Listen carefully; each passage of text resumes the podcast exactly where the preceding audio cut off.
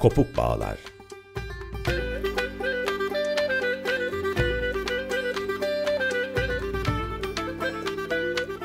Nesnelerin uzun tarihi.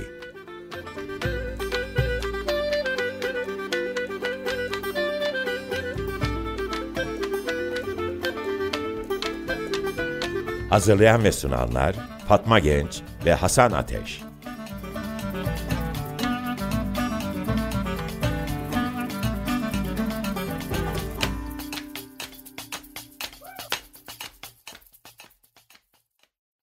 Açık Radyo'dan merhabalar. Kopuk Bağlar'ın yeni bölümünde, yeni programında beraberiz. Bugün gündelik hayatımızın en yaygın, en kışkırtıcı, bir o kadar sakınılması gereken bir nesne ve ürünü konuşacağız. Onun varlığı bazen hoşnutluklarla, mutluluklarla yok ve çoğu zaman da tarihin belirli bir döneminde yokluklarla anıldı. Bugün şekeri konuşacağız ve konuğumuz da sevgili Seçil Binboğa hocamız olacak. Hocam merhaba, hoş geldiniz. Merhabalar, hoş bulduk. Hocamız uzaklardan katılıyor. Minnesota Üniversitesi Tasarım Fakültesi'nde mimarlık ve çevre tarihi dersleri vermekte ve Türkiye Orta Doğu bağlamında da doğa ve mekan kavramlarının Soğuk Savaş sürecindeki dönüşümünü tezinde incelemekteydi. Çok teşekkür ediyoruz. Gerçekten uzaklardan bize özellikle Osmanlı Cumhuriyet dönemi şekeri özellikle hem dünya ölçeğinde hem de Türkiye'deki erken cumhuriyetteki seyrini konuşacağımız için son derece mutluyuz. Fatma, istersen ilk soruyla seninle başlayalım. Hoş geldiniz Seçil Hocam. Öncelikle size söz vermeden ben de kısaca şekerden biraz bahsetmek istiyorum. Şimdi biz Seçil Hocamızla Mahsul Projesi'nin bir toplantısına tanıştık. Öncelikle buradan sevgili bu projeyi yürüten Dilşat Aladağ'da selam yollamak isterim. Hocamızın tezi Çukurova ölçeğinde Amerikan emperyalizmi odağında ölçekler arası bir tasarım sonrası alana dönüşen fiziksel, siyasi, söylemsel ve kültürel altyapı projelerinin görsel temsillerine odaklanıyor ve çok yakında da kitaplaşacak. Onu da merakla bekliyoruz. Onu da söylemiş olayım. Bugün kuru katıkların en ucuzu, en bol bulunanı, aynı zamanda da en tatlısı şekeri konuşacağız. Kendisi tatlı ama tarihi karanlık bir ürün şeker. Ağaç, balçık, kan, ter ve ter ile özdeşleşmiş bir bitki. Atlantik Okyanusu'nun ve Afrika'nın köle tacirleriyle adlandırılan ve neredeyse soykırım ile eşanlı hale gelen bir bitki aslında şeker. Herkesin tadını sevdiği bir ürün aynı zamanda ve bugün hayatımızda ne kadar önemli olduğunu aslında herhangi bir paketlenmiş gıdaya baktığımızda da görmemiz mümkün. Neredeyse her ürünün içerisinde şekerin olduğunu görebiliyoruz. Belki bu programı dinlerken çaya kattığınız şeker tatlınızın ana malzemesi olarak şekeri de bol bol anacağız. Beslenme tarzımızı kökten değiştiren bu ürün, kölelikle yakın ilişki ve aynı zamanda yaygın bir çevresel bozulmanın tarihiyle de eşanlı ilerliyor bu bitki. Bileşik şeker olan sakkoroz aslında karbon, hidrojen ve oksijenden oluşuyor ve bu molekülü bitkisel malzemeden elde etmek ustalık ve sabır gerektiriyor. Sanayide bunun iki kaynağı var. Bir, şeker kamışı ve şeker pancarı. Minse zaman zaman çok atıf yaptık. Onun önemli eseri Şeker ve Güç'te şekerin daha geniş bir dünya ile ilgili açığa çıkardıkları şeyleri ve sonuç olarak da insanlar, toplumlar, maddeler arasındaki değişen ilişkilerin uzun tarihi diye açıklar. Biz de aslında bugün bu uzun tarihe biraz göz atacağız. Sanayi devriminin temelinin atılmasına da şeker en az buhar makinesi kadar etkili olmuş bir bitki. Çünkü Adam Smith'in iğne imalatını başından sonuna tanık olduğu iş bölümü karşısında hayrete düşmesinden yüzyıllar önce insanlar bitkiler ve sermaye arasındaki ilişkinin modern üretim fikrine şeker kamışı tarlalarında biçim verildi ve plantasyonlarda ilk fabrikalar olarak ortaya çıktı. Kapitalizmin tarihini şekerle birlikte bir yandan muazzam bir maddi ilerlemeden bahsediyoruz ama öte yandan toplumsal sefalet, sağlıksız tüketim örüntüleri ve çevresel bozulma da bir yanıyla söz konusu. Dolayısıyla biz de aslında bugün o mütevazi görünen şeker kristalinin sanayileşme, emek gücü ve beslenme değişikliği yoluyla nasıl kültürleri yok edip bazı kültürleri sıfırdan yaratarak her kıtada yaşamı dönüştürdüğünü de ele alacağız. Ediarda Galeano'ya da buradan bir atıf yapmak isterim. Çünkü tüm canlılık şeker kamışı monokültürünün sunağında kurban edildi diye yazacaktır Latin Amerika'nın kesik damarlarında ve muazzam miktarda şeker kusan bir endüstrinin sonunda artık bugün bambaşka bir şeyden bahsediyoruz. Tam da oradan hocam size şunu sormak isterim. Doğada var olan bir bitkinin geçirdiği kimyasal ve teknik dönüşümler sonucunda biçim alan şeker dediğimiz o hoş, ince, bembeyaz toz nasıl oldu da bu kadar yaygın bir besin ve çeşitli maddesine dönüştü? Çok teşekkür ediyorum. Yani galiba zaten bütün hikayeyi özet geçtiniz diyebilirim. Bu da bana çok yardımcı oldu. Şimdi galiba şekerin metalaşması kısmında, bu ilk kısımda bir diğer sizin daha önceki programlarda belki birkaç kere referans verdiğiniz Jason Moore'a dönmek iyi olabilir. Çünkü şöyle diyor, beni de ilgilendiren kısmı sanırım şekerin metalaşmasının Jason Moore'un anlattığı biçimiyle nasıl bir coğrafi dönüşüme yol açtığı ve bunun yarattığı ölçekler ilişkisi ve bunun karmaşıklığı. Diyor ki Jason Moore, dünya sistem teorisine, Wallerstein'a referans vererek ben bunu bir dünya ekoloji ölçeğinin inşası olarak tariflemek istiyorum diyor. Bunu yapmamın sebebi de her zaman şekerin hikayesi gibi hikayelere baktığımızda böyle bir insanın doğaya hakimiyeti üzerinden anlatırız bunu. Oysa ki burada iki türlü bakmak lazım. Yani dünya ekolojisi ölçeğinin inşası demek, üç şeyin birbirini destekleyerek mekanı yeniden, peyzajı yeniden inşası demek diyor. Birincisi doğa dediğimiz yapının, kavramın yeniden üretilmesi. İkincisi güç arayışı. Sizin özellikle de şeker özelinde referans verdiğiniz bir kölelik, yani emek kavramının köle iş gücü üzerinden yeniden tasarlanması ve de kapitalist birikim modeli. Bu üç şeyin, doğanın yeniden inşası, güç arayışı ve kapitalist birikimin bir sosyal yapı ile yerkürenin tamamını sömüren bir sistem üretmesi, dünya ekolojisi adını verdiğim ölçek diyor. Şeker de buna dair çok paradigmatik, tıpkı pamuk gibi daha önce konuştuğumuz ama tabii ki tükettiğimiz, yediğimiz ve aynı zamanda yakıt olarak da kullandığımız molas dediğimiz o atığı, şekerin daha da meseleyi karmaşık, beden ölçeğine kadar indiren dünya ölçeğinden bir hikayeye dönüştürüyor.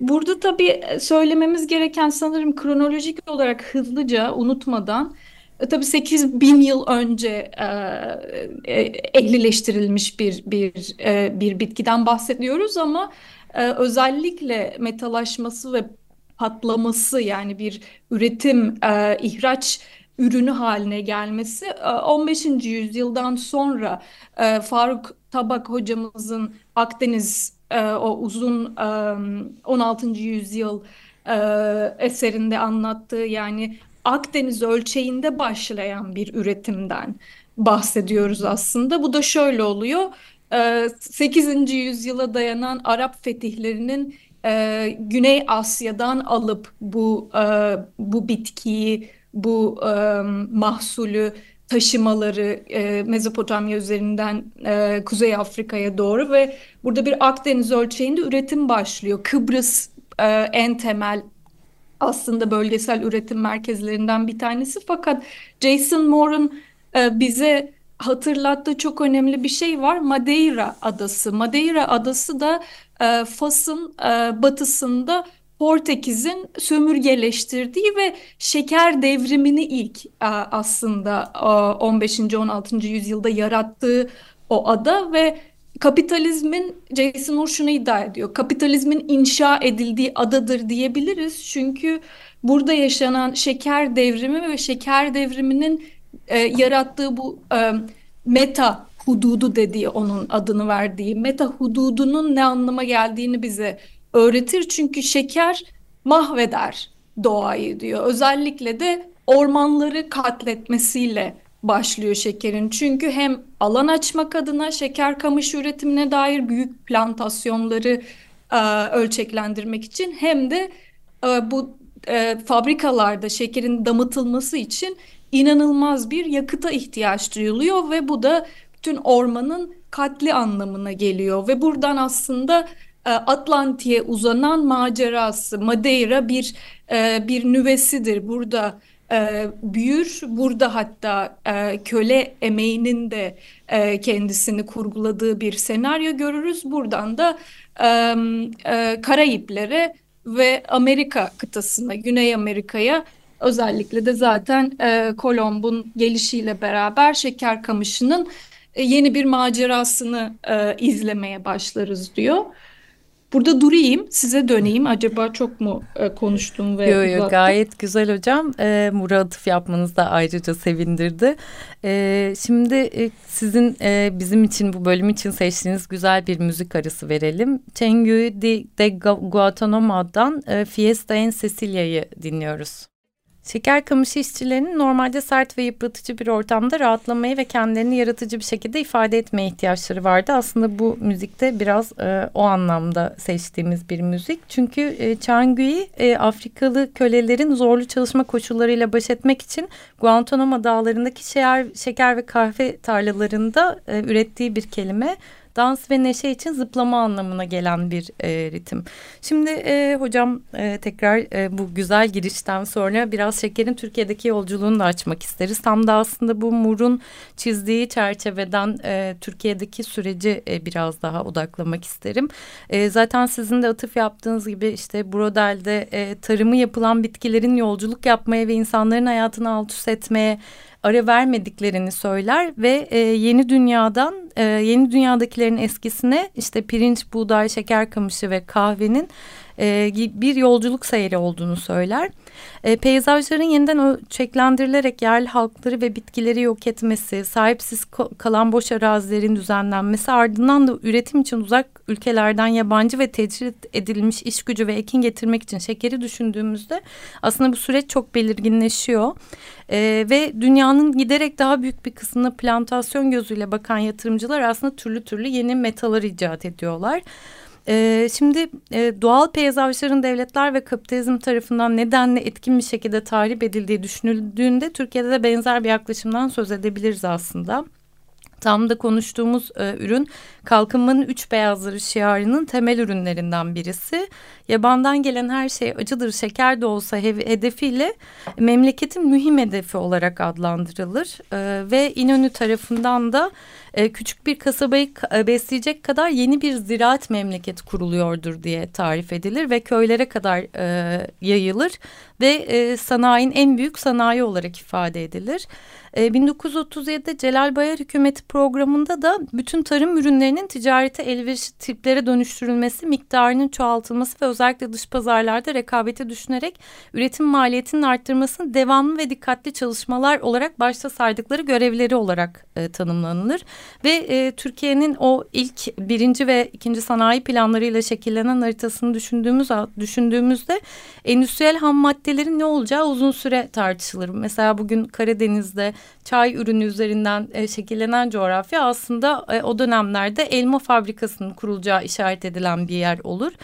Bu örneklerden birisi de aslında Çukurova coğrafyasıdır. Sizin de işaret ettiğiniz üzere bugün bir pamuk diyarıdır ama aslında o dönem şeker kamışı ürününün denendiği yerlerden birisidir. Siz de burada tam 30'lardan 50'lere kadar şeker kamışı ile Çukurova peyzajındaki bu sürece atıf yaparak geride sadece yeni bir şeker kamışı türü değil, yeni bir doğa imajı kaldığından da bahsediyorsunuz. Ve küresel ölçekte şekillenen deneysel bir doğanın örneği olarak bunu inceliyorsunuz. Tam da orada Marx'ın doğa buraya ne bir kahve ağacı ne de bir şeker kamışı ekmişti sözünde açığa çıktığı üzere şeker pancarı ve şeker kamışını coğrafyalar aşarak bugünkü sosyal yaşamımızı kuran bir ürün haline dönüşme sürecini ve bir Amerikan atasözünde ifade edildiği gibi pancar olmasaydı icadı gerekirdi sözünde açığa çıktığı gibi Türkiye'de nasıl bir süreç işliyor şeker? Çok güzeldi. Bu alıntıyı bilmiyordum. Ben yine şeker kamışı üzerinden gideceğim. Bu aslında biraz belki tuhaf gelecek kulağa. Çünkü şeker kamışından şeker üreten bir ülke değiliz biz ve olmadık. Siz çok güzel açıkladınız yani şekerin hikayesini, nesnelerin tarihinde, pancar üzerinden ve Türkiye şeker fabrikalarının Cumhuriyet tarihindeki o inanılmaz dönüştürücü, kalkındırıcı rolü üzerinden ve bunun pancara odaklı gittiğini biliyoruz. Şeker kamışına dair hikaye ise dediğim gibi beni aslında Çukurova'nın toprak yapısının ya da Çukurova'da toprağın ne anlama geldiğinin özellikle de 50'ler sonrası, yani Demokrat Parti'nin iktidara gelmesiyle dönüşümüne baktığım bir arşiv çalışması esnasında karşılaştığım bir hikaye bu. Ve Çukurova'da şeker kamışı var. Yani sonuç olarak ortaya çıkan durum şu ki hani sizin Mintse ve daha önce de Anna Singh'in o dünyanın sonundaki mantara atıfla sunduğunuz güzel böyle epizotlar vardı. Singh şey diyor, insanla şeker kamışı arasında böyle bir karşıtlık. Özellikle de Mintse'in Porto Rico'daki şeker kamışı hasat eden işçilerin anlattıklarına bakarak söylediği bir mücadele, insanlıktan çıkaran, insanı köleleştiren bir mücadele olarak tarif etse de şeker kamışının Güney Asya'da ya da Çukurova'daki hikayesine baktığımızda aslında bir aşk hikayesi, şeker kamışı somurmak denen bir hadise var, hala da var. Burada ticari anlamda üretilen bir metalaşan bir şeker kamışından bahsetmiyoruz ama bu girişimin varlığından bahsediyoruz. Bilimsel bir şeker kamışı üretimi hikayesinin nasıl Çukurova'da pamuk hikayesine eklemlenmeye çalıştığı ve sonra başarısızlığa uğradığı.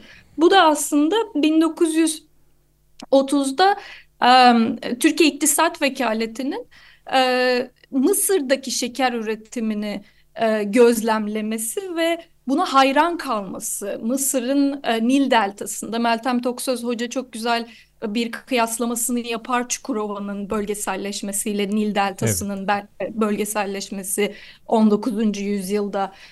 Yine o hikayeye atıfla Türkiye İktisat Vekaleti bunu görür ve şeker kamışı varyeteleri getirir. Adana Ziraat Mektebinin deneme tarlalarında ekmek için. Şimdi bunun başlattığı bir deneme hikayesi var ve daha sonra da Hollandalı uzmanlar Türkiye'ye davet edilirler. Bu Hollandalı uzmanlar da Hollanda'nın Endonezya'daki büyük kolonyal şeker üretiminin içerisinde pişmiş, yetişmiş uzmanlardır ve böyle bir 1939 ile 45 arası Adana'da başlayan ama daha sonra Adana'dan Antalya'ya kadar uzanan Hollandalı kolonyal uzmanların Türkiye'de bir şeker kamışı üretimi sistemi yapılandırılabilir mi sorusu ve buna yanıt ararken de ürettikleri bir peyzaj var aslında. İnanılmaz bir hikaye. Bu hikaye başarısızlığa uğruyor çünkü Marshall Planı yardımlarıyla beraber Türkiye'ye 1947'den itibaren gelen Amerikalı uzmanlar, Louisiana'dan özellikle de getirilen, Louisiana'da bir diğer şeker üretim merkezi dünyanın, diyorlar ki burada bir şeye bakmak lazım. Pamukla şeker kamışı arasındaki küresel ölçekte üretim yarışına bakmak lazım ve Çukurova'da aslında büyük toprak sahiplerinin de böyle bir dönüşüme pek de sıcak bakmadıkları da söz konusu. Orada durayım, yine size döneyim. Yo hocam, devam edebilirsiniz. Ha tamam o zaman. Oradaki hikayede enteresan olan tarafı tabii benim bütün bu bilimsel doğanın ya da deneysel doğanın yaratılması Çukurova'da hikayesini arşivde bir 1960 darbesinden sonraki dosyalara bakarken Adana'da bir tapu kadastro görevlisinin şikayet mektubu ve bunun açtığı uzun mahkemeler silsilesi üzerinden Adana'da şeker kamışı yolsuzluğu ya da şeker fabrikası yolsuzluğu hikayesi diye geçer. Çünkü 1939 ile 1945 arası yapılan şeker kamışı üretimi ve bunun hangi ölçekte nasıl gerçekleştirilebileceğine dair Hollandalı uzmanlar aracılığıyla yapılan gözlemler, yaratılan toprak haritaları, hatta deneysel bir sulama sisteminin inşası ki daha sonra gelen Amerikalı uzmanlar bütün bu raporlara bakarlar ve Seyhan Barajı'nın inşasına kadar giden süreçte aslında daha önce bu süreçte üretilmiş, şeker kamışı için üretilmiş bütün bu bilimsel bilginin altlık oluşturduğu bir durum söz konusu. Ve bir şikayet mektubu üzerinden açıldı bütün hikaye aslında. Der ki Tapu Kadastro Müdürü, Adnan Menderes ve diğer tırnak içerisinde düşükler Adana'da 1957 seçimleri öncesinde bir şeker kamışı fabrikasının temelini atmışlardır. Ama gel gör ki 1960'a geldiğimizde ortada ne bir şeker fabrikası vardır ne de şeker fabrikası için istimlak edilmiş arazilerde herhangi bir üretimin izi vardır der. Bunu böyle geriye doğru sararak baktığımızda aslında ben bütün bu Hollandalı uzmanların getirilmesi ve aslında Cumhuriyet tarihi içerisinde ne kadar mühim bir ana denk düştüğü, bu tahayyülün, yani yeni bir coğrafi üretim tahayyülünün kendisinin. Bu da aslında Selim İlkin, İlhan Tekeli hocalarımızın Cumhuriyet'in harcında bahsettiği o Cumhuriyet tarihinin ilk